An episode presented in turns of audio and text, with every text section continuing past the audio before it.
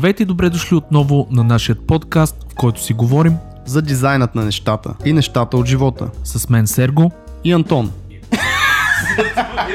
Преди да дадем старт на този епизод, искам да споменем и нашите приятели от Adcom, които ни подкрепиха дори на този ранен етап.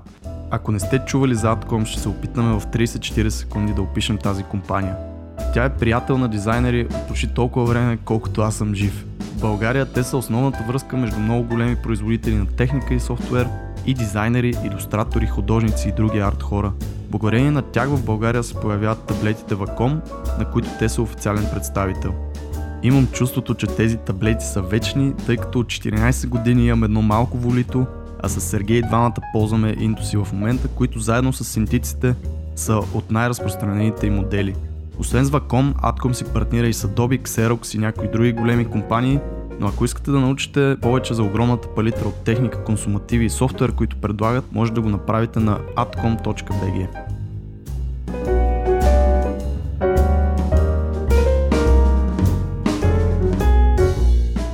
Здравейте, скъпи слушатели на Дизайнът на нещата, вашият подкаст за дизайн и нещата от живота, разбира се. Днешният епизод сме поканили един много интересен гост. Ще започна с това, че с колегата Антон се познават от дълги години и са много добри приятели. В момента са си поставили предизвикателство да правят по 200 лицеви опори на ден в продължение на един месец. За мен това звучи невероятно, но те ще ви разкажат малко повече за какво става въпрос в епизода. Но нека да ви разкрия кой е нашият гост. Нашият гост се казва Румен Пенев. Само да вметна, няма абсолютно нищо общо с Любо Пенев, както разбрахме в последствие. Румен е синьор уеб дизайнер в небезизвестната фирма Acronis. Той ще ни разкаже за пътя си от художествената гимназия в Сливен, през тежките години на печатните агенции до водещ UI дизайнер в руският мастодонт Acronis. Освен за уеб дизайна, ще си говорим и за страстта му към лого дизайна и към брандинга и защо според него тази сфера е такова страхотно предизвикателство. Той ще ни разкаже и за страстта му към бойните изкуства, към Винчун, как му влияе това на работата, на мисленето. Но нека да не ви разкривам абсолютно всичко от епизода, само ще вметна, че този епизод е за тези в бранша, които с упоритост постигат всичко и не се предават пред трудностите. Ние сме Антон и Сергей и ви желаем приятно слушане.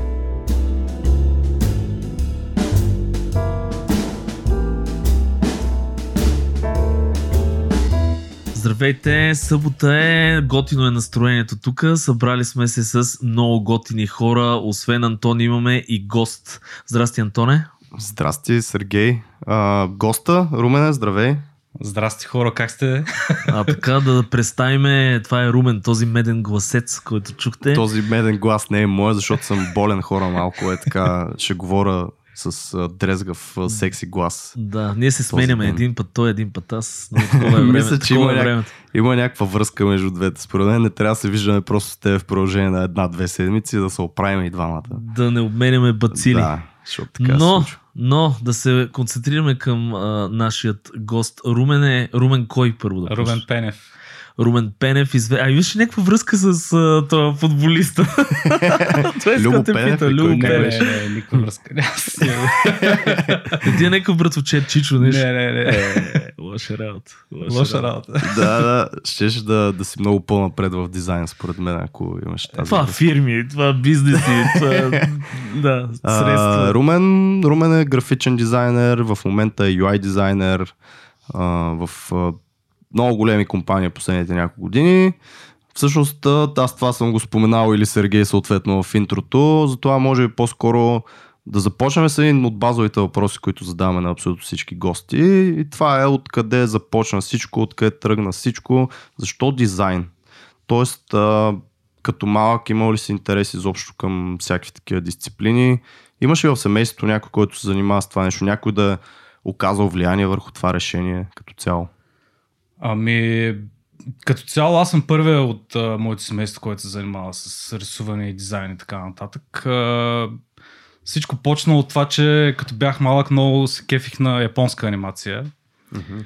И бях най-големия фен общо взето от всички хора, които познавам.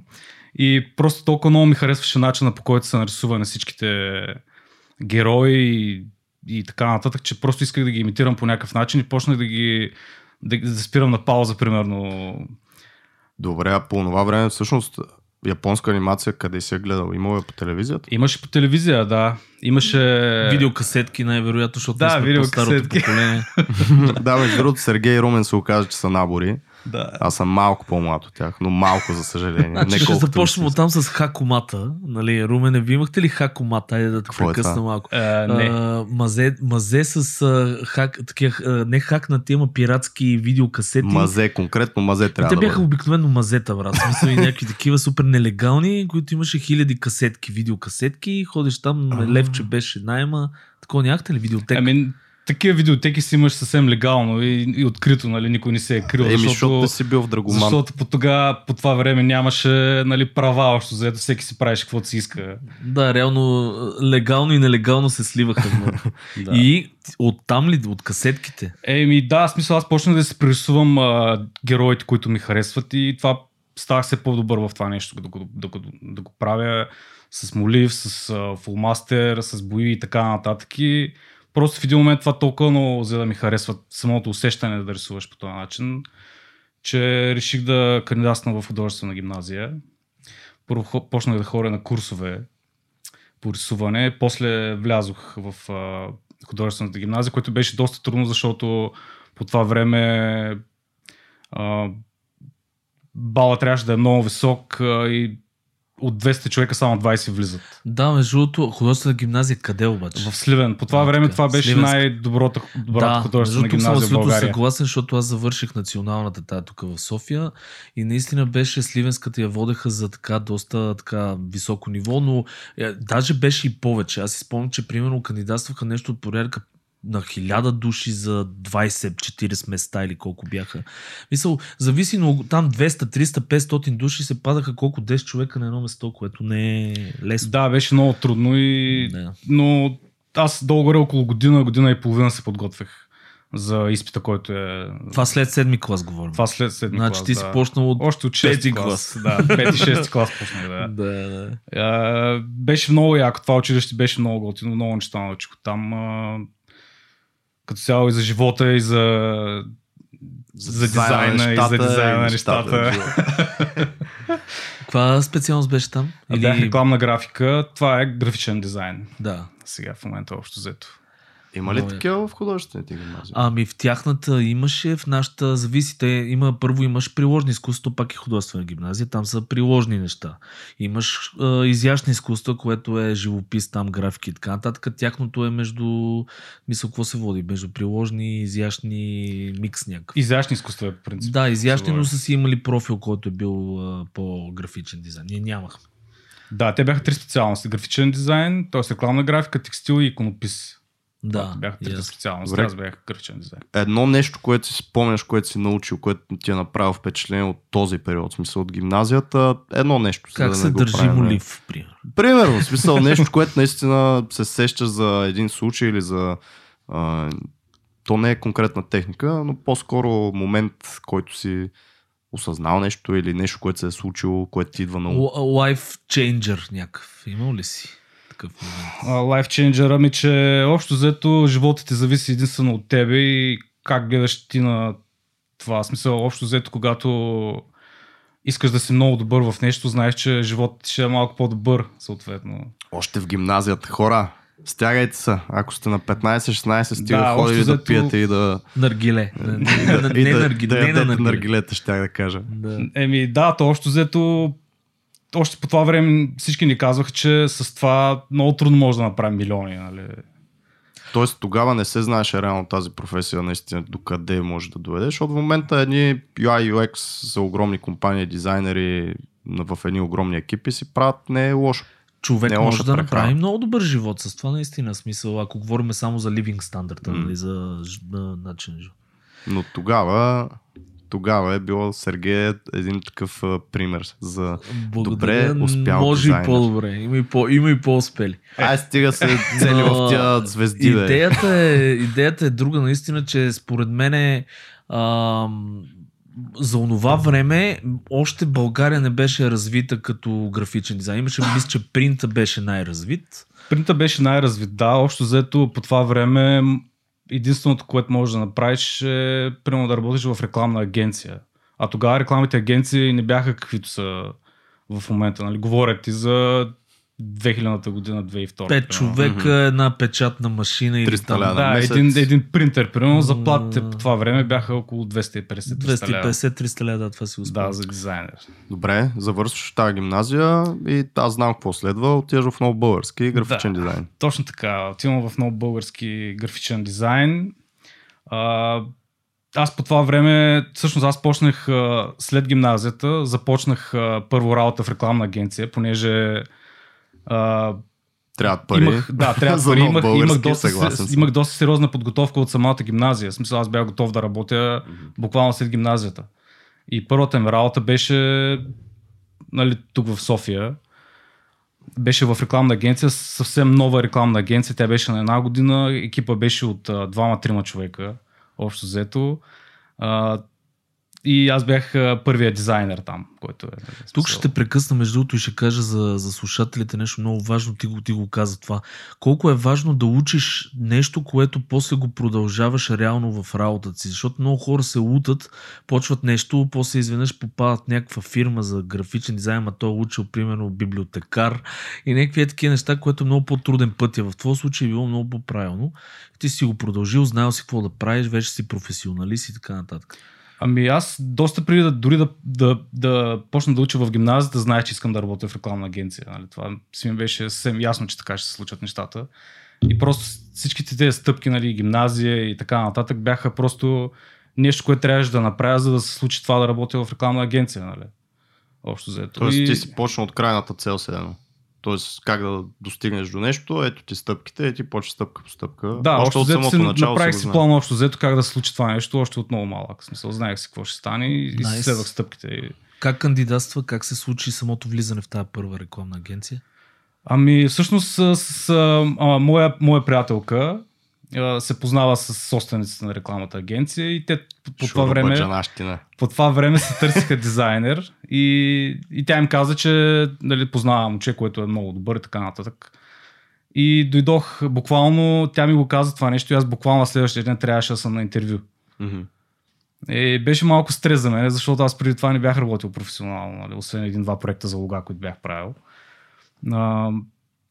И общо взето беше малко трудно, защото много неща бях забравил в гимназията, но бях супер мотивиран това нещо и за мен нямаше начин, по който аз да се откажа от това нещо. В смисъл, аз буквално стоях всеки ден до 2-3 часа през нощта там и правих каквото мога, но за мен нямаше вариант, в който аз да се върна на заря. В смисъл, за мен това ще да е най-големия провал и просто нямаше за мен такова като вариант. И си стоях там и се работихме там с един собственик, защото и той също беше дизайнер. И правихме много яки неща и общо взето тестовия ми период беше една седмица, нали, пълна седмица, след което той ми каза: ти си вътре. Ти си вътре вече. Да. Румен удря газа в тавана. 3 дена пиене. Не, всъщност той летат едни 300 лева. Такава въздуха. Аванса, целия замина. Това, на което той най-много се изкефи според мен, е смисъл мотивацията ми и това, че вижда, че за мен няма друг вариант, освен това да се случат нещата. Много яков човек. Къде научи повече? Смисъл, тоест не къде, той аз че си научил от работата повече, ама като отиде на место ме интересува това. Питам те, защото много от нашите слушатели се чудат наистина, смисъл колко трябва да е подготовката преди да отида на работа. Ти си имал подготовка, но най-вероятно си научил доста неща от самата работа. Къде беше по-ценното? В гимназията, в първата ти работа, първите месеци? Сам, което си го учил или който ти го е, там шефът ти дал знания, кое е било по-ценното за теб? Ами за мен всичко е ценно. В смисъл и гимназията и всичко е просто едни неща, които ти трябва да преживееш, едни неща, които ти трябва да научиш и за себе си, и за живота, за да може ти да направиш следващата стъпка. Значи, ако я нямаш гимназията, ако нямаш тази подготовка, освен професионалната, нали, но и не само това, това да не се отказваш, когато ти е трудно, защото там общо взето на нас, на всички не беше много трудно. Защото там наистина подготовката беше много сериозна и самото обучение беше тежко. В смисъл. Yes. И просто това се получи в един момент, се превърна в нещо като навик. Общо взето да приемаш трудностите по един нормален начин. В смисъл, в един момент се получава така, че даже ти харесва да е трудно, защото знаеш, че по този начин дигаш левел. Да, поговорим малко за това. Най-вероятно не е много хронологичен ред, но като цяло в момента на тази работа, на която си в предишни работи, понеже това може би не го споменахме, Румен е мой много добър приятел и съм наясно, че е имал и трудни моменти, неща, които не знае, неща, които е трябва да научи. Тия стандартните неща, когато не си много сигурен в себе си, трябва да се пребориш с себе си. Да поговорим малко за това, защото знам, че ти до сега не си се отказвал и ги приемаш по един много интересен начин нещата, както и до сега каза. Но какво ако някой се е намерил в един такъв момент, в който е несигурен в себе си в тази работа, на която е, и примерно вижда, че му е тежко, вижда, че не е на нивото на някакви други дизайнери или някой друг от екипа, че не му се получава толкова добре работите, колкото на някой отстрани до него. Какво да направи един такъв човек? Как да приеме нещата и как да мисли за нещата, може би? Ами първо не трябва да се отказва. В смисъл, при мен е как стават нещата. Аз просто наистина, за мен просто няма вариант, в който аз да се върна назад или да се откажа, защото аз разсъждавам така, че просто нямаш избор. Ти нямаш избор. Имаш само един момент, в който трябва да продължиш напред. Няма настрани, няма назад. Един вид, все едно живота не върви назад при всички положения, затова трябва да се движиш само напред. Няма изобщо назад. И даваш всичко от себе си в момента. Даваш всичко от себе си в момента, стискаш зъби, казваш, че ще се случат нещата, ако се чудиш как да стане това нещо, правиш всичко възможно да намериш някакви материали или обади се на приятел, ако трябва. В смисъл, но помощ от публиката, да. Просто имал съм такива моменти, в които наистина не съм знал какво да правя. Обаче просто примерно излизаш навън, стоиш 10 минути, успокоиш се малко, влизаш вътре и ги правиш нещата. Тъй. Тоест малко да се дистанцираш, наистина да се събереш мислите, всичко. Важно е това, между другото, наистина, защото когато си в някакъв независимо какъв труден момент, всичко ти се случва някакси на момента и мисли, че това е края и че няма да приключи. Всичко свършва, всичко се оправя винаги. Това е. Имаше нещо даже от Библията This shall pass, в смисъл, което е за абсолютно всякакъв труден момент и за абсолютно всякакъв хубав момент. Това нещо ще спре, така че като не си толкова завързан за това нещо, за тази ситуация, за този момент, много по-лесно си решаваш. Да, ние сме го говорили много в епизодите, но всичко е mental state. В смисъл, ако си го пренавиваш, понякога е доста голям проблем. Трябва човек наистина да може да подиша, дето се казва, да се успокои, да го помисли от друг ъгъл и да види, че всъщност нещата не са толкова страшни. Но колко, примерно ти каза помощ от приятел, комюнитито до каква степен ти е помагал в тия трудни моменти? Мисля, приятели, форуми, там зависи, нали, по нашето време YouTube беше малко различно. Доста помага. В смисъл, особено напоследък в YouTube има толкова туториали за толкова много неща, но по-важно е, за мен е по-важно наистина и комюнитито, става просто за приятели, най-близките, които са ми, нали, Антоне. Най-близките Антоне. Но наистина, смисъл, човекът се обгради хубаво е човекът се обгради с хора, които са в сферата малко или много, за да си сверяват часовника. Абсолютно, да. И примерно да види, ако трябва някаква помощ, ако трябва да си обменят някакъв опит, той и обратното, смисъл, ако някой твой приятел има нужда от такова нещо, ти естествено скачаш. Естествено, в смисъл, това е абсолютно удоволствие да помогнеш на някой, който има нужда от тебе. So, аз съм хората, които на мен много ми харесва да помагам на някой. Имате проблем с някой дизайн или имате проблем в ежедневието? Пишете на Румен Пенев в Фейсбук, в Инстаграм, в къде си още? LinkedIn. Не, шегата на страна, но наистина, имал ли си, моят въпрос по-скоро, имал ли си такъв момент, който да си го спомняш, който комюнитито или приятел да ти е помогнал и да ти е спасил един вид живота. Holy shit, това е deep. Доста драматично. Аз съм с драматичните въпроси. Ами във всяка една работа съм имал такива моменти още взето. Да, като започне нещо ново, при всички положения ти не си наясно. В смисъл, най-лесният и най-добрият начин е някой да ти покаже или да ти асистира по някакъв начин. И всъщност тук може да направим един транзишън, реално, защото нов български сме оговорили много. Има всякакви мнения за тази графична специалност. Не знам изобщо нали, да се паузираме толкова на нея.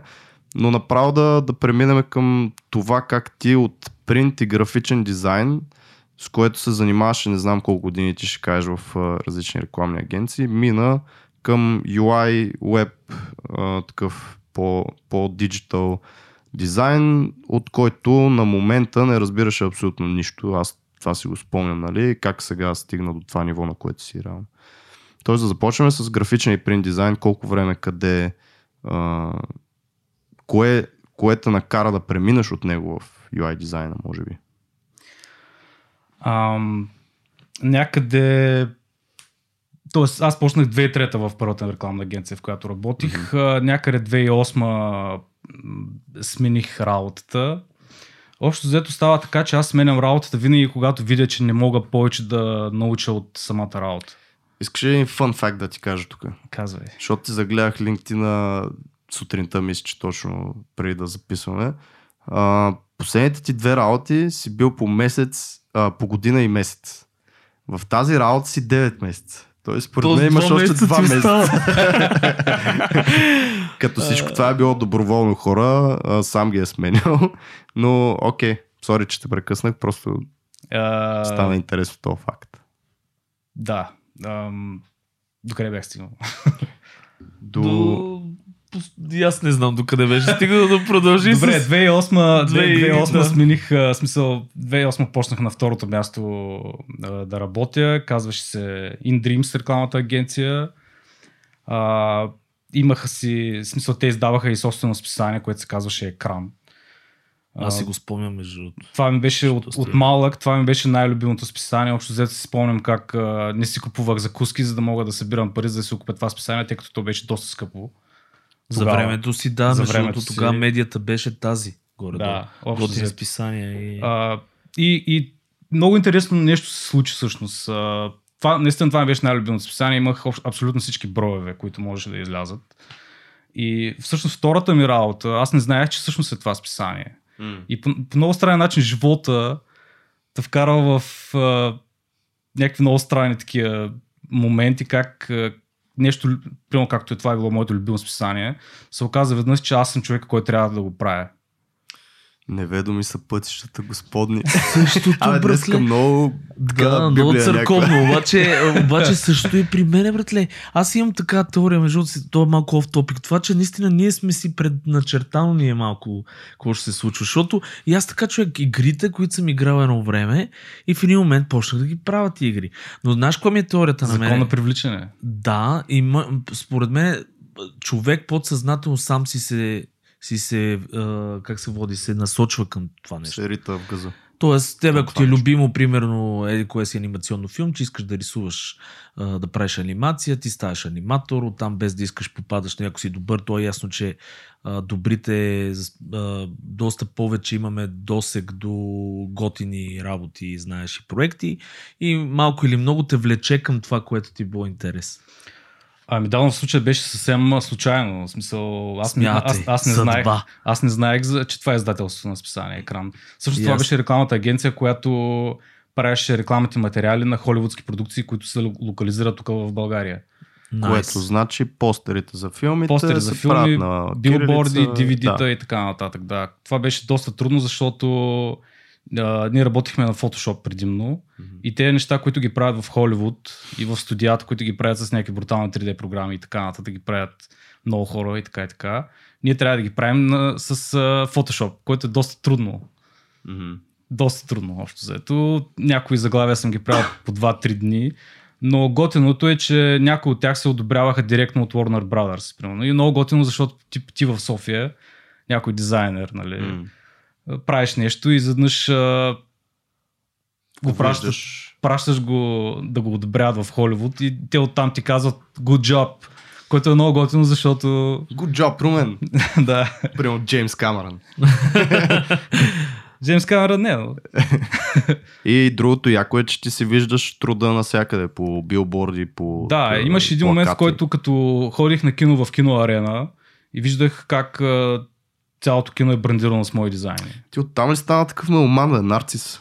Реално заради това ходиш по кина сега всяка седмица по 3 пъти. Да защото... си гледа собствени дела.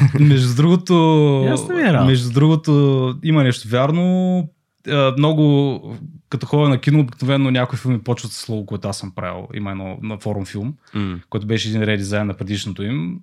То беше даже един конкурс. Такова, почва рекламата, Форум филм, свършва рекламата, Румен стай си тръгва.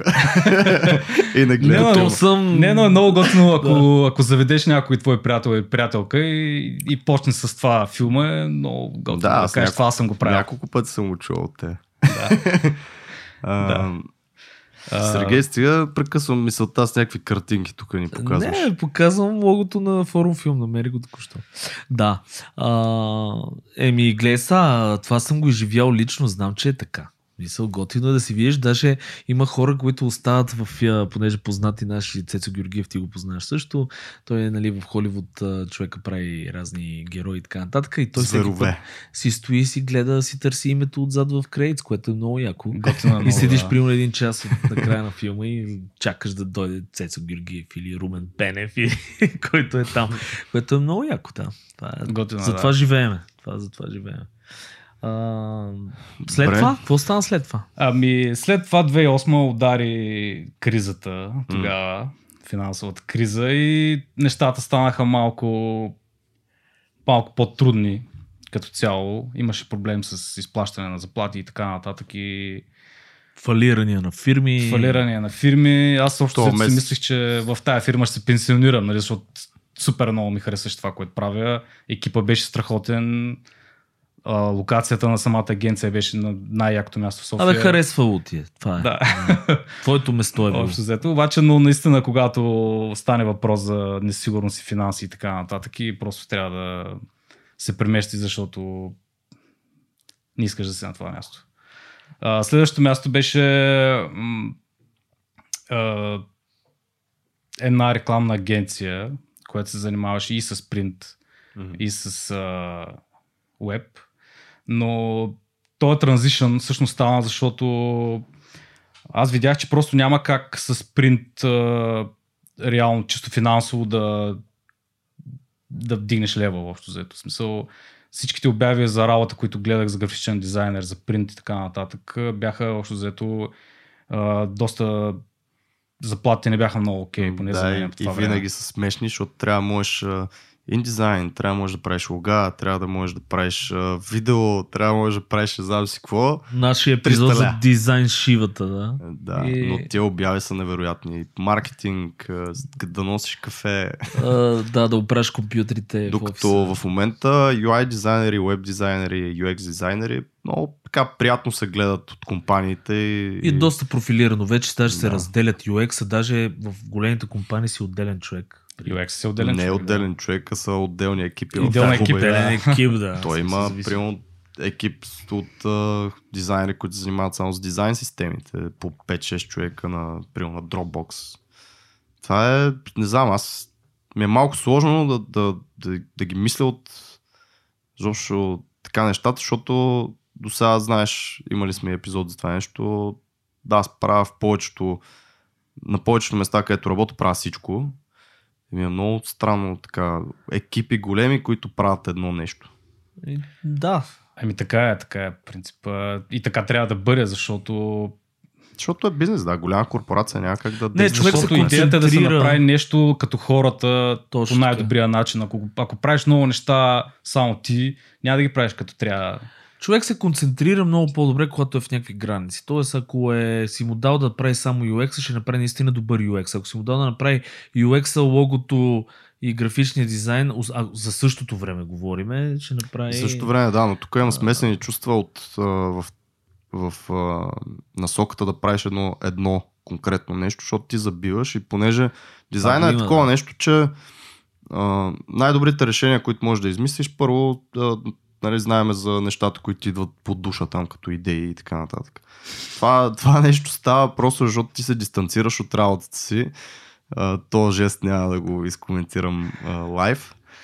Ти се дистанцираш от работата си и тогава и поглеждаш нещата под различни ъгли по този начин.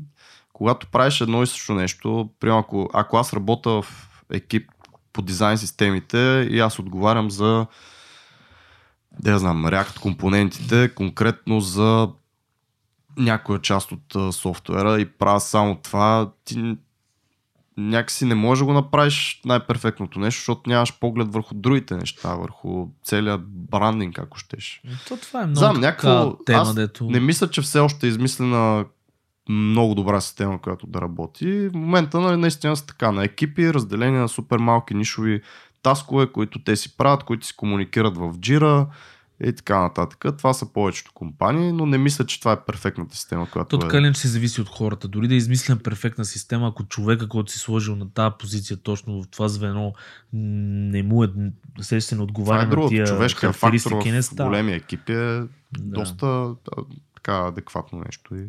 И Румене, какво? После кризичка удря? После кризичка и видях как обявите за веб дизайнери са два пъти или три пъти по-добре платени от другите и общо взето се чурих какво трябва да стане, за да аз по това време нищо не разбирах от веб. Общо взето... Е, това е готиното да поговорим. Смисъл, този транзишън, който си направил и как изобщо си го направил. Ами почнах да се интересувам от вебсайтове, смисъл гледах някакви вебсайтове, имитирах ги, правих си някакви мои лични такива неща. Тоест пак неща. Подходът ти с прерисуването един. Да, общо взето, да, това се повтаряше. От мангата, тук вече влиза в дизайн. Да, и общо взето, когато търсиш нещо, как да го направиш, по някакъв начин живота ти го поднася. И тогава в този момент Антон направи курс за начинаещи в веб дизайна и аз отидох на този курс, който наистина беше много готино нещо, защото много неща научих от там. Аз бях, в смисъл, попивах абсолютно всичко, което видях там. Да, беше много, много готин ученик. Задаваше много въпроси, приемаше всичко, приемаше критика. Между другото, това е много важно нещо. Хора, приемайте добре критиката от хора, които се опитват да ви помогнат. Да споменеме тук за този курс, защото ние с Сергей тогава бяхме започнали. Сега го възобновяваме. Да, те бяха едни въркшопчета и специално Румен дойде на този, който е за дизайн на веб страница. Мисля, дизайн на лендинг страница, да. На лендинг страница беше, да. Който е 2 дена въркшопче, такова по-интензивно. Той мисля, че още седи сайта bguni.com, ние така не че са правим в момента много по-адванс, нов цялостен курс. Да, но за да не стане това всъщност като реклама в момента за BGUni, защото не беше предвидено като цяло. Тоест ти си от интереса си потърсил някакви алтернативи да влезеш в тази сфера. Не е било дай да гледам 4 години да уча някъде в университет веб дизайн, по-скоро някакви по-бързи такива стъпки. Шорткът. Да. Ами аз в принцип най-добре се уча винаги от движение. Mm-hmm. Мисля, това е начинът, по който човек най-добре се учи. В смисъл, във всичките рекламни агенции, в които съм бил, общо взето съм бил на ниво, което не е било много добро, като почвам, но в движение ставам се по-добър и по този начин то винаги дигаш левел. С работа. Да, mm-hmm. С работа, точно така. Ако не се плашиш от нея. Аз не се плаша от това. Да, защото много често, между другото, проблема при начинаещите е такъв смисъл. Дай сега да изгледам всички възможни туториали, нали? После дай да прочета всички възможни книги по този въпрос и отлагаш самата практика. А всъщност дизайна е практика. В смисъл, ако не го работиш това нещо на компютъра, нали? Колкото и теоретик да си, добър дизайн няма да излезе. Практика, сверяваш си часовника постоянно с някакви други дизайни, разпитваш други дизайнери, искаш фидбек, критика. Това е реално целият процес. И работиш през това време. Да, има в импро театрите има едно правило, което за да можеш да си партнираш добре с партньора в този театър, трябва да използваш т.е. каквото ти каже той, не да го опровергаваш, не да го коментираш, а просто каквото каже, каквато дума, каквото изречение да каже или там каквато идея да подхвърли, ти да я подхванеш и да я продължиш. Тук е също смисъл, ако ти дадат някаква работа, това сме го споменали пак, нали, не я отказвай, казваш, окей, нали, примерно, можеш да правиш лого. Еми не си прави лого през живота ти, ама ако искаш да ставаш лого дизайнер, ще трябва да кажеш, да, нали, в смисъл, окей, не съм много добър, може би трябва да го изкомуникираш, така нататък. Но да, мога и в движение това нещо просто ще го развиеш, ще го научиш, ще подпиташ от тук, от там и по този начин се учи. Абе да, това е просто един шанс за теб, до който ти трябва абсолютно, да прегърнеш, да. Не трябва да го отблъскваш, защото да ти това нещо си го искал в един момент и когато то ти дойде, не трябва да му казваш не, нали, смисъл. Абсолютно. Аз съм абсолютно с това, че трябва човек в началото, когато прохожда, да не отказва работа, защото много хора поради различни такива причини, да кажем, абе не съм сигурен, че ще се справя добре или абе това нещо сега ще ме отдалечи от основната ми цел, която е да направя веб страници, да правя добър веб дизайн. Не е така, всичко се надгражда. Мисля, всичко се трупа. Ами, по принцип има едно такова нещо, като да се саботираш само общо взето, нали? Искаш нещо да го направиш, обаче... Нали, когато то дойде, почваш да се отказваш. Нали. Просто не трябва да го мислиш. Действай си и това е. Абсолютно. What that? Хвърляш се в дълбокото и това е. Научаваш се да плуваш вътре. Да, и реално на всяка работа, която ти си започвал, е имал този момент, който е... Абсолютно, това е без изключение. Всяка работа, която съм почвал. Просто стискаш зъби... И продължаваш. Да. В смисъл не се отказваш, защото... А трудно ли ти беше в началото? В смисъл с веб дизайна говорим, нали, да продължим темата. Тоест, ти минаваш от принт към веб и си започнал да гледаш супер много веб страници, обаче не си имал примерно достатъчно умения в тази сфера. Колко трудно ти беше да го правиш? Ами, беше... Имаше някои неща, които ми бяха доста трудни, но аз все пак имах и сериозен бекграунд, нали? В смисъл, то като си дизайнер, който харесва това, което прави и го прави добре, просто трябва да промениш две неща, за да... Да смениш какво се води сферата даже. Точно така, не го правиш на 300 точки, правиш го на 72 точки. Нали? Смисъл, и това е хора, всичко друго е еднакво. Да, значи ето как се става веб дизайнер. Просто минават от 300 точки на 72 точки. Да. Като правиш новия документ, там където пише 300, го правиш на 72. Хоп, веб дизайнер. Вече веб дизайнери. Не е така. Не, готина аналогия даде, защото наистина е точно така. Смисъл, то е различен език, който ти вече като си се научил да говориш, можеш да се казва да минеш към следващото нещо. Точно така. И то, е малък. То зависи от самия човек. Мисъл, ти ако си такъв човек, който е упорит и обича да се учи, за него това не е някакъв нещо да го кара да се върне назад. Смисъл, общо взето ставаш добър във всичко, което се занимаваш. Смисъл, дали ще е дизайн, дали ще е готвене, каквото и да е. Смисъл, ако искаш нещо, ако се кефиш на нещо, просто въпрос на време е да се научиш да го правиш. И така беше и с веб дизайна. Смисъл, аз в началото правих така доста странни страници, обаче си бях доста упорит и примерно правих по няколко варианта, обсъждах ги там с колеги и така нататък, с приятели дори.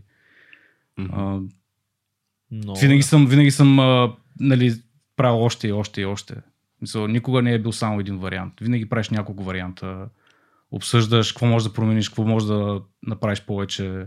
Ако нещо не е окей, спираш за малко, почваш друг проект. И така нататък. Ако зациклиш, наистина е много важно да си дадеш малко пауза с нещо и да почнеш нещо друго, просто за да... Точно за това имах предвид, нали, ако се върнем към тези екипи, които правят едно и също. Защото го има това зацикляне, нещо, буфера ти просто се препълня и ти трябва нещо от някъде друго да подхванеш, нещо друго да направиш. В уебсайтовете мога да вкарам един съвет тук. Когато сте зациклили на хоумпейджа и примерно имате 8 страници да правите, просто започнете да работите по другите и работете по няколко едновременно. Това ми е помагало на мен. Но да, като зациклиш, наистина спираш, започваш нещо друго, После се връщаш, погледаш го със свежи очи и е съвсем друго. Бах ти, аз това лайно, как съм могъл да го направя. Той с картините е така, е, нали, в смисъл и в художествената гимназия нас едно време ни разпраха, отдалечи се от това, което правиш в момента. Тоест, тази картина я остави за един месец някъде. Да, да си изсъхне, то това беше термина тогава. Да изсъхне, нали? Изсъне. Да, той дете, нали, маслото съхнеше по-бавно, както и да е, и остави я, нали, настрани, като я погледни със свежо око. И наистина толкова се виждат проблеми, идеи хрумват и така нататък, че това е много готино. Съжаление, не съм сигурен, че в дизайна винаги е може да се приложи, защото знаете, че проектите са ongoing, в смисъл не можеш да оставиш проект за 3 месеца. Имаш си дедлайн. Да. Имаш си дедлайн. Не, но дори една вечер човек да го оставиш на сутринта, като го погледнеш е друго. Да, за кратко. Тоест не говорим, нали, за някакви месеци, но е много правилно това, когато правите проекти, да си оставате достатъчно време, точно с оглед на това, че не искате да го пращате вечерта, по-добре оставете го една нощ, сутринта, на обяд или на другата вечер. Просто го изпратете, да помислете го. Да изсъхне този дизайн. Маслен. Абсолютно. А гледам, че понеже сега ти минах през Behance портфолиото, първо да кажем къде могат да видят твои неща. Behance, наклонена. Behance, Dribbble. Но линка какъв е, наклонена Румен Пенев, да. Пенев. Мисля, че я да видя. Румен Хора, Пенев, линковете са някъде в епизодите. Но... Да, така ще ги намерите. Идеята ми е следната. Много гледах ти логата, доста приятни лога. Кое те влече повече? Разпокъсваш ли се между двете? Уеба ли ти е по-интересно? Двете ли ти така ти се допълват? Логото ли ти е по-интересно? Как го виждаш ти това? Най-много се кеф е да правя лога. Общо взето. В смисъл, за мен това е най-големия кеф. Защо? Ами, защото е трудно.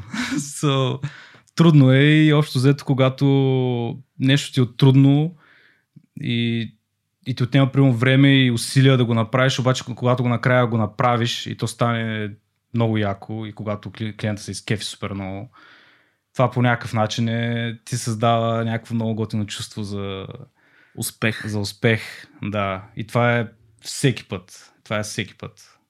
Общо взето, то като цяло във всичко, което правиш, ти влагаш част от себе си. Абсолютно. Няма значение какво правиш. Винаги влагаш част от себе си. И аз влагам доста голяма част от себе си в тия лога и... Знаеш кое ме кефи мене в логодизайна? Кефи ме, че в един малък символ мога вкараш толкова много идея. И да е толкова... Давам пример с, ако си виждал, имаше едно жестоко лого, Twitter. И беше направено, Twitter беше направило като пилето от Twitter, само че е обезглавено с един кокъл му сърчеше. Това беше Twitter.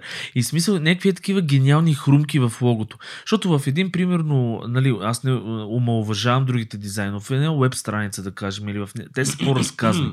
Там можеш с техника да покажеш добър дизайн, не толкова с идея, нали така? Мисля, може да ти е дженерик идеята, обаче с много добра техника, текстурки, блясъченца, графичен дизайн. Може да го, докато в лого дизайна там няма 6-5, там е идея на 90%. Да, и освен това, ти като го правиш това лого, ти го правиш така, че то да е конкурентно способно, нали? В смисъл, не го правиш само за в квартала и такова да го видят всички в квартала и да си окей, нали?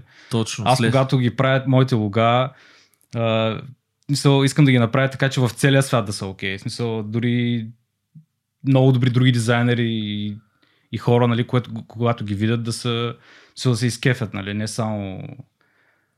Просто като ги прави нещата винаги трябва... Не само, всеки като прави нещата винаги трябва да гледа... На глобално ниво. На глобално ниво, да. В смисъл, защото това е. А и са, между другото, по-лесно в интернет, с интернет е по-лесно, защото човек може да се сравни. Най-малкото мога да ги пуснеш в Behance, както ти правиш, както всеки един дизайнер прави, и там вече се вижда, нали, смисъл, appreciation, някой, примерно, готин, супер, ултра, кул дизайнер казва, момче, толкова яко си, и това те кефи още повече и правиш нещата. В идеалния свят, това, че според мен не стига по други причини до тези мега яки дизайнери.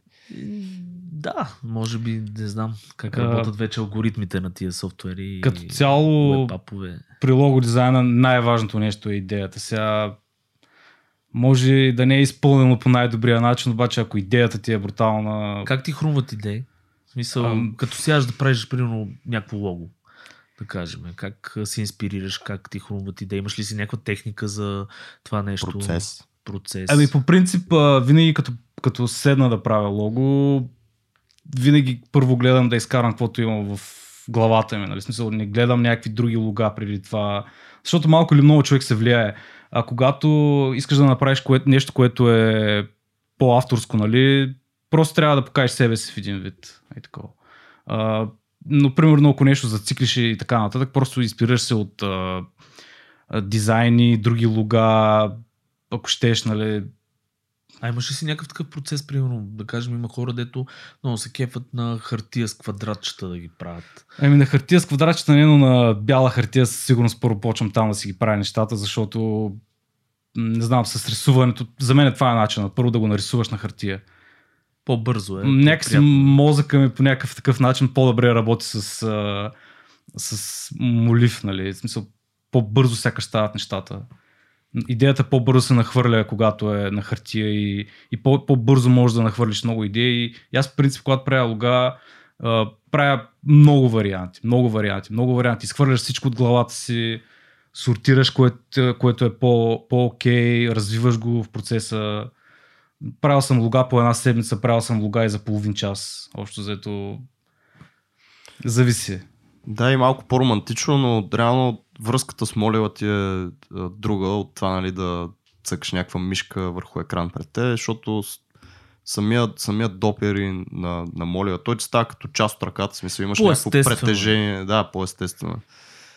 По-натурално да. Е, наистина има някаква, даже такава връзка с това нещо, освен че е по-бързо. Нали. Тук ще го обърнем на съвет, хора, ако нямате скетчбук, хартиен скетчбук. Купете си винаги да имате до вас едно хартиено тефтерче, независимо квадратчета, бели листи, няма никакво значение, и се опитвайте да си драскате някакви идейки, защото наистина първо е по-приятно, второ по различен начин се мисли, както каза Румен, съвсем различен е начин на мисловния процес, когато рисувате нещо на ръка и когато го дизайнвате в Illustrator. Тоест, ако минаме през стъпките в твоя процес, първа стъпка е какво? Първа стъпка е хартия, рисуване на хартия. Окей, втора стъпка? Втора стъпка, когато забележиш, когато направиш нещо, което е яко, го правиш на компютър. Го правиш на Illustrator или на някоя друга такава. Ама как опитваш се максимума да го направиш на 100% или пак нахвърляш някакви шейпове в Illustrator и пак правиш итерации и после фащаш една от тия итерации, почваш да я пинявиш, както обичам. Ами, понякога съм почвал да правя нещо, което съм нарисувал, обаче ми е хрумнало нещо по-яко и го правя него. В смисъл... Out, драг и работиш по него. Точно така. В един документ, там примерно има 200 варианта на едно лого, да, и си избираш там най-якото, което е. Това хора, като видите на някой артборда, примерно в Illustrator, който се занимава и прави лога и в момента итерира, някакви 500-600 варианта с някакви много малки детайли промени. Това е абсолютно нормално.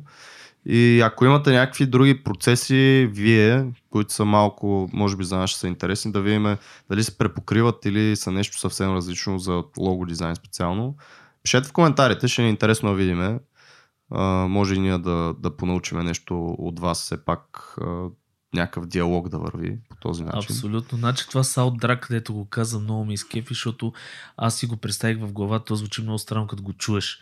Обаче саундтрак е най-използваното нещо наистина. В смисъл, това е mirror copy, е едно на моментното състояние на шейпа, който правите. Директно се извлачва, нали, на стрит, това го знаете всички. Обаче готиното на цялото нещо е, че мозъка така работи, че в момента, в който го правите дизайна, ви хрумва идея, както каза Румен, както каза и Антон, и тогава правите толкова сте, как се казва, искате да пробвате новата идея, че директно аут и драг и забивате в новото нещо. Да, смисъл, правите mirror copy, остава някъде. Спокойни назад. Сте, че имате бекъпа, който отстрани. И си действате по новата задача. Това е между другото много готин процес и много готино така, как се води, free flow, вървим мислене. Знаеш кое не ме кефи на това? Не. Сега ще ти кажа. Искаш да ти кажа? Пожалуйста, окей. Я тебе скажу по-руски. Хочеш так? Я хочу. Я хочу, я люблю тебя. Добре, браво, мерси. Меня зовут. Няма да ти го връщам. Колко сладко. Да. Не ме кефи, значи аз съм дизайнер, цялата работа с дизайна, всичко това ми харесва, да не си мислят хората. Обаче самия процес и начина, по който си правиш проектите, е толкова нерегламентиран и едно от ще ти отнеме супер много време. Ти можеш да си ги аутдрагваш човек 2 дена, 3 дена, 5 дена, докато наистина не се задоволиш нещо. През това време си свалил 5 кила, паднала ти е половината глава коса, другата половина е станала бяла. Може и да се качил 5 кила. Може да се качил 5 кила, в зависимост дали си Антон или Сергей. Точно така, точно така. Но точно е то, колкото и да ме кефи това нещо, много, много ми е тегло. Логата, винаги като съм правил лога, винаги много се натоварвам. Ама тук опираме, пак леко в топик отиваме, тук опираме до това дали си като... Нормален човек или Антон. Не, дали си по-арт. Значи, според мен дизайна трябва да е наистина супер креативно нещо, като да не си обвързан с срокове, да ти имаш достатъчно време, достатъчно финанси, за да направиш наистина нещо супер готино. Като Чинов, както го беше казал. Чинов е точно този тип дизайнери, които аз много харесвам, защото това са творците дизайнери. Другото е човека, който е обвързан с нали, с срока, с това да избълва дизайна, т.е. по-комерциалния дизайнер. И двете неща са окей. Проблема е такъв, че вече се размива малко това, да като си по-комерциален, вече креативността отива на заден план. Защото представи си сега ти, ако имаш за лого да правиш примерно 4 месеца. На Apple. И за 3 месеца и половина ще си клатя краката. Окей. Но въпрос е, Apple са ти дали примерно $300,000 за това. Мали, Бали, Тайланд. Така. Като се върна евентуално. Идеята ми е, че няма ти пърка дали правиш по 500 итерации на ден, нали? Мисля, ще си цъкаш, си правиш итерации, ще ти дойде нещо гениално, ще прош нещо с петна от акварел, с някакви, мисля, такива crazy things. И точно е така се раждат супер яките работи. Кога е достатъчно? When it's enough? Когато имаш 4 месеца и $300,000, кога знаеш, че си стигнал нещо? Това ми е проблема с логата. Да, и аз съм такъв човек. Според мен не всеки може да прави лога и да остава здравословно нормално състояние. Аз лично наистина супер много се натоварвам, че ми е интересно пак да видим дали... Румен, ти има отговор за този въпрос. Кога е достатъчно? Ето, правиш хилядите итерации, ти кога казваш майната му направил съм 260, те това е. Мисля, да, кефи ме, бати яката идея, добре, мисля, че добре ще се приеме, обаче аз отзад в главата си знам, че сигурно има и по-яка идея. Някъде там. Ами... Ако наистина мислиш, че логото ти не е достатъчно добро... Не, въпросът да не е достатъчно добро. Трябва да правиш още 5-6 хиляди варианта. Въпросът е не, по-скоро е... Ти мислиш, че логото ти е достатъчно добро, но не си сигурен дали не можеш да извадиш нещо още по-добро. Тук е такива момент. Може и да можеш, но може да е за следващото лого. Не е задължително да си изкарваш целият организъм върху едно лого. Просто... Ти го знаеш. Ти, когато си правил много лога, ти знаеш. Реално. Да, виждаш нещо и казваш, тук спирам. С опита знаеш кога да спреш реално. Но според мен пък има и една друга гледна точка. Ти, когато нямаш срок, нали, не гледаш много сериозно. Много сериозно. Да, гледаш си супер лежерно. Е такова, стоиш си вкъщи или пък си излизаш и такова с приятели. Но когато имаш някакъв срок, в един момент това те пушва по един начин. Седно те гони някой и по някакъв начин ти казва и на мозъка да работи по-бързо. И може би този стрес, това напрежение, което се създава, не знам, ти помага по някакъв начин да изкараш неща, които иначе като се чилваш по цял ден, няма как да стане. Колкото жалко да звучи, между другото, точно хората работят най-добре под стрес. Аз бях чел една такава статия, особено дизайнерите сме такива, че трябва да има стрес. И за съжаление, всяка една наша нова задача е стрес. Защото ти реално не знаеш какво да правиш. Да, не знаеш финалния резултат, какъв ще е, кога ще е. Дали ще стигнеш до добро, дали си... И тогава идва точно това, което Румен беше казал, нали, малко по-вначалото, че трябва да се дистанцираш, да се събереш мислите, да си кажеш, че всичко е окей. В смисъл, наистина тогава идва един self-talk, при който според мен при някой е доста такъв интенсив, в смисъл доста нажежен, при някой е сигурно доста лежерно, спокойно и наистина приемат нещата по-лесно, затова ти казвам, че тези хора според мен с дизайн като лога, биха се справили по-добре. Защото уебсайта какво е? Правиш уебсайт, винаги може да се редизайне. Това са, влияш в кода там, за 5 минути си променил всички шрифтове. Докато логото, като знаеш, че ще си една, две, три, пет години... Или то го клиент... изпечатат на 600 хиляди материала, мисля, които са физикал. Друг тип дизайн е. Тогава напрежението е по-друго и не знам, наистина трябва да си един тип човек. Затова с сроковете имали сме епизод, но ние обичаме да се повтаряме така или иначе. Хора, 48 епизод, всичко сме си казали, не знам какво много да ви кажем. Не е верно това, не е верно. Се. Но мога да ви приканя да гледате на Team Urban, има един TED Talk, който е Procrastination Master или нещо такова. И той нарича това, което те кара, примерно, ако имаш 4 месеца срок, това, което те кара 3 месеца и 3 седмици да излизаш с приятели, нали, да си ходиш на почивчици, на фитнес, го нарича, мисля, че Party Monkey. Има една грозна илюстрация на една маймунка там, как всъщност тя е капитана на кораба там, хванала, нали, това с Party Monkey-то винаги те води за носа. Точно, и вече една седмица преди крайния срок идва твоето спасение, което е The Panic Monster. Идва едно такова грозно нарисувано чудовище, което всъщност взима кормилото, гони The Party Monkey. Абе, много як толкова хора. Гледайте го, много съм се смял, много, много готин пич като цяло. Румене, аз в смисъл, ние минахме през логото, минахме през тия неща. От тук нататък какво правим? Какво ще правиш по-скоро? Не какво правим заедно, ти какво правиш? Ти в момента си UI, senior UI дизайнер в Acronis, която е доста хубава, даже, голяма да компания. Кажа, да, руснаци, моите готини хора. Какво мислиш първо за руснаците? Че са готини хора. Е, така. Така ще хора да каним. Така ще кажеш, защото... аз наистина много добре се разбирам с моя екип и имаме си такива ежедневни колове, защото една част от тях са в Русия и просто удоволствие да се работи с тях. Готини са, между другото, аз имам руски клиенти, които много, много, много така славянско се работи. В смисъл, много приятно се работи с тия хора. Айляк. Айляк. Не е айляк. Има си работа. Не мога да кажа, че не е работа, но при нас, примерно, е по-скоро по-приятно се комуникира с такива хора. Готини са, усмихнати са. Самите хора са айляк, да, но са много големи професионалисти. Това е като руснаци. Много се стараят, много са прецизни. Много добре. И има какво да се научи от тях, в принцип. Да, всъщност ти започна тази работа при почти година вече. Как е да си месец, UI? Как е да си UI дизайнер? Ами... малко по-различно. Какво беше този звук? Сергей се превърна в прасе пред очите ни. Уби Парти Монстъра. О боже, о боже. Хора, искам, не знам, християнски моля да се изрежи го този звук и го служи сега пак. Няма. Добре, айде, продължаваме. Така. Как е да си в тази хубава голяма компания UI дизайнер?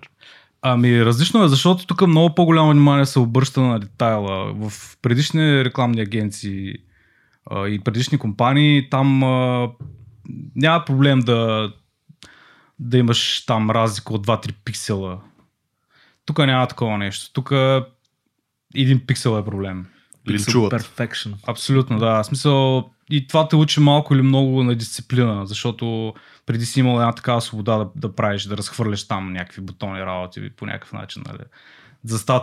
Преди съм ги малко по-креативни съм ги правил сайтовете. Нали. Обаче ние в момента работим по едни дизайн системи и всичко трябва да следва една и съща логика и нямаш... Много ми харесва това. Много ми харесва. И нямаш много къде да мърдаш там. В смисъл, и мене също ме учи много на дисциплина. В смисъл, това е много готино, защото си изграждаш по този начин.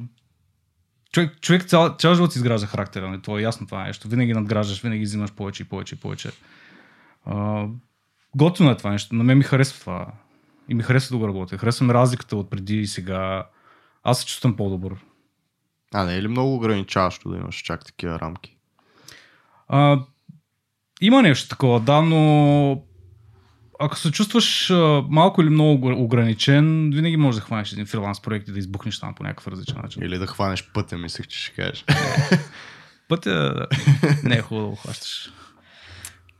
Да поговорим малко за спорта, защото ние сме към края на епизода вече, понеже ние слагаме малко и такава неща от живота. Ти си много запален Винчун хипернинджа. Разкажи за тази... Ти си втория гост, който е тренирал Винчун. Калоян Тошев беше първия. Да, първия, ти си втория, но мисля, че ти го тренираш по-отдавна.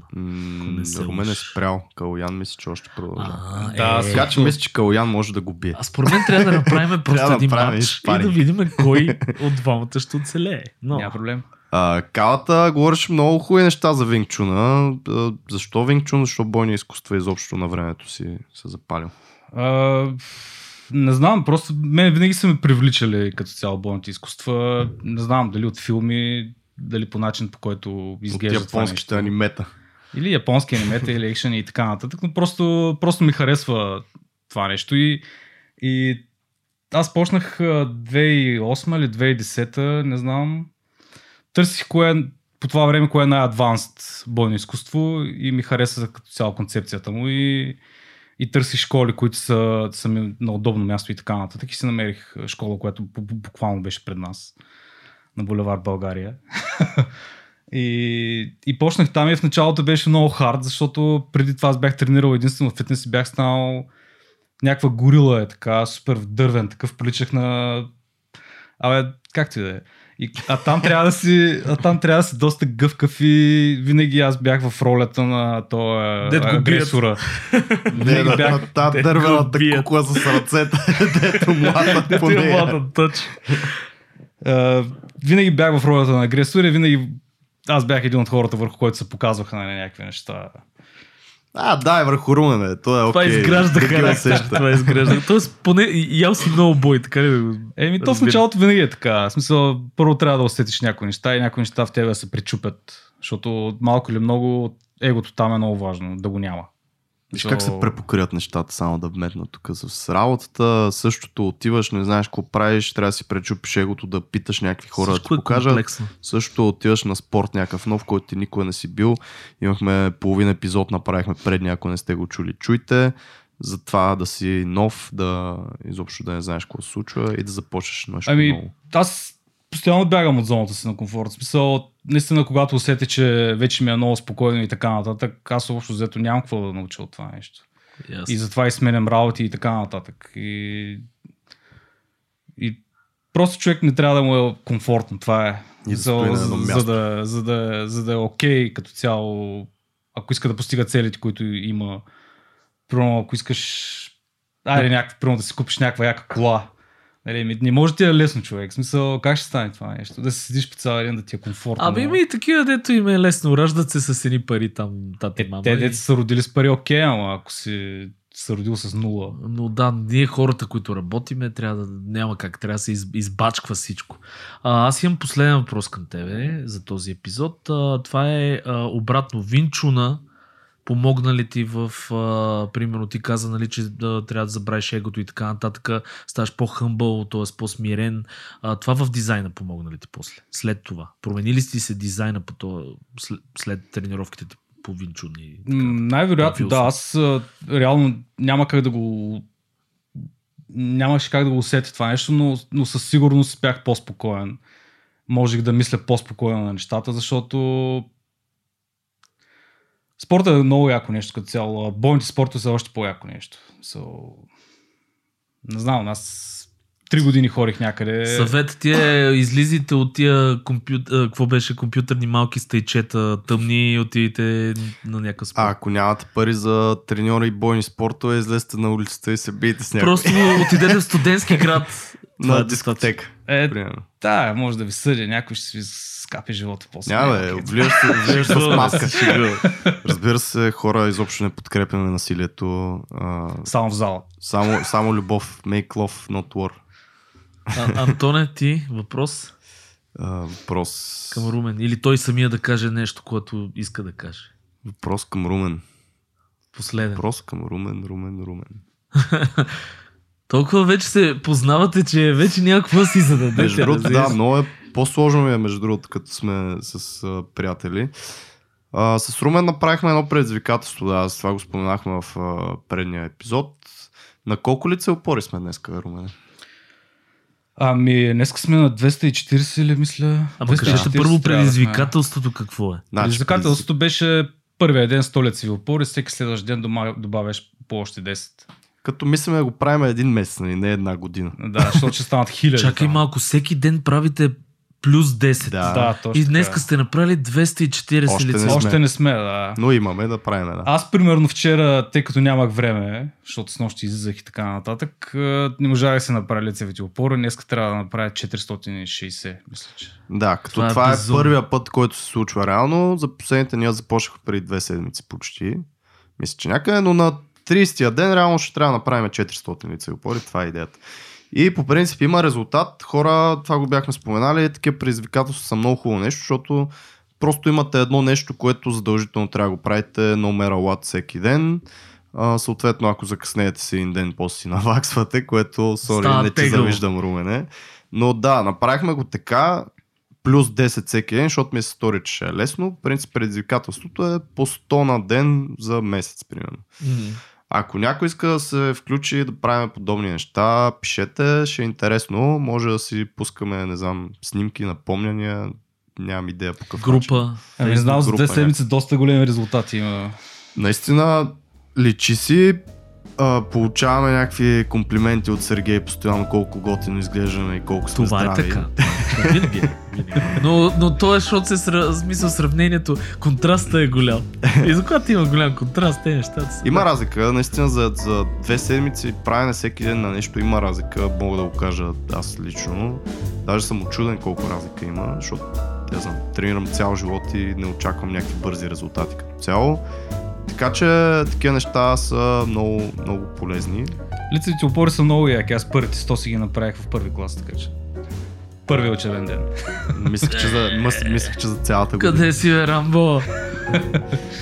И така, мисля, че може да приключиме за сега този епизод. Ако се сетиме нещо друго, няма да го чуете, просто ще си го кажем после и така. Много готино ми, Румене, много мерси, братле, за якия епизод. Хора, вижте му нещата, много са готини. Аз лично браузнах всичко възможно. Какво си направил? Браузнах. Демек разгледах на стая хубава дума българска. Чао от мене. Евала. Еми да, благодаря от мен, Румене, че дойде, че се съгласи. Благодаря за поканата. И хора, коментирайте, шервайте, лайквайте. Ловия. Чао от мен. Чао.